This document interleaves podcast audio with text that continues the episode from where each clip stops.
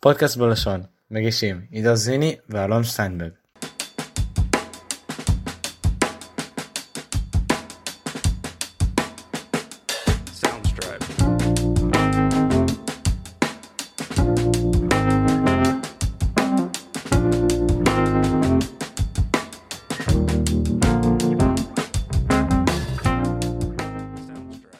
האם אי פעם חוויתם תסכול מהקושי להחליט על טעם אחד בגלידריה? דבר הזה נקרא פרדוקס הבחירה. יש אנשים אשר חושבים שהרבה אפשרות הוא דבר חיובי. לעומת זאת, יש אנשים אשר מתנגדים לדעה זו, ואומרים שיותר מדי אפשרויות בחירה פוגעות באושרנו. אנחנו החלטנו להציג את שני הצדדים של המטבע.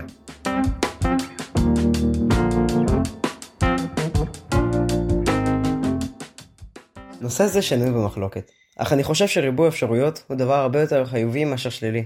לפי אתר אייש, מוסבר במפורט חופש הבחירה, אשר נובע מהחופש של כל אדם ואדם לבחור אופציה אחת בתוך עודף האפשרויות, ולכן עודף האפשרויות מרחיב את העדפה האישית של כל אדם.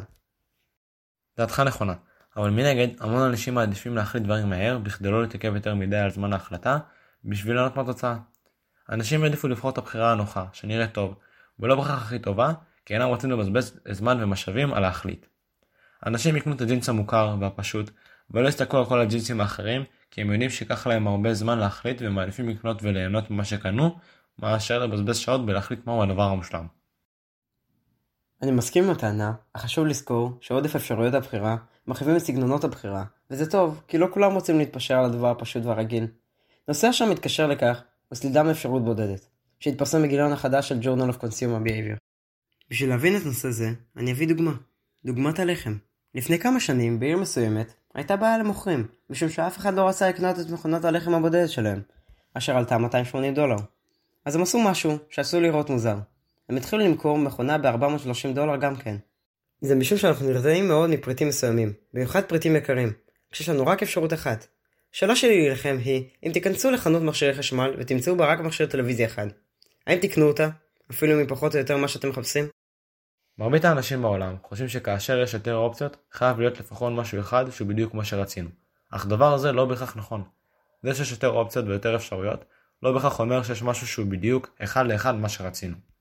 כמו שהסופר והיוצר ברי שוורץ מספר לנו בריאיון שלו באתר איפוץ', הוא אומר כשיש רק שתי אופציות אף אחד לא מצפה שהבחירה תהיה מושלמת. כשיש 200 אופציות אנחנו מצפים שאחת מהן בדוק תהיה מושלמת. ולכן אם מה שבחרנו הוא טוב אבל לא מושלם אנחנו מאוכזבים. בגלל מסקנה זאת, רוב האנשים ניסו לחפש מלא זמן ויעברו על כל האופציות בשביל הדבר המושלם, אך כאשר הם לא מוצאים אותו זה מדכא אותם ופוגע באושר שלהם. מדענים רבים אומרים וטוענים שפרדוקס הבחירה, יותר אופציות שווה לפחות, אמיתי ונכון. אך לפי אתר אלכסון, אף אחד מהם לא באמת מסביר מדוע לסטארבקס יש יותר מ-80 אלף שילובי משקאות. עולם הסופרמרקטים מציעים עשרות סוגי גבינות ויוגורטים שכמעט זהים אחד לשני. יכול להיות שסטארבקס והסופרמרקטים לא ממקסימים את הרווחים שלהם, אבל אולי הם למדו לקח לגבי בחירה. פחות אינו תמיד יותר, אך יותר הוא פשוט יותר. אני מסכים עם טענתך, אך לדעתי פרדוקס הבחירה הוא נכון והוא משתייך לכל בן אדם. כל אדם חווה תחושת תסכול שנובעת מלהחליט החלטה. כאשר יש יותר אופציות אנשים נוטים להיות גם יותר מתוסכלים מהזמן והמאמץ שלוקח להם, ולכן נהיים יותר מתוסכלים. אני חושב שהטענות שלנו שייכות לשני סוגים של אנשים, ולכן כל הנימוקים נכונים, מכיוון ואי אפשר להשוות בין שני דברים שונים. כל אדם זכאי לחשוב מה שהוא רוצה, ולכן נושא זה שנוי במחלוקת. אז מהי דעתכם בנושא? האם אתם חושבים שיותר אפשרויות בחירה זה פשוט יותר? או שריבוי אפשרויות פוגע באשרכם?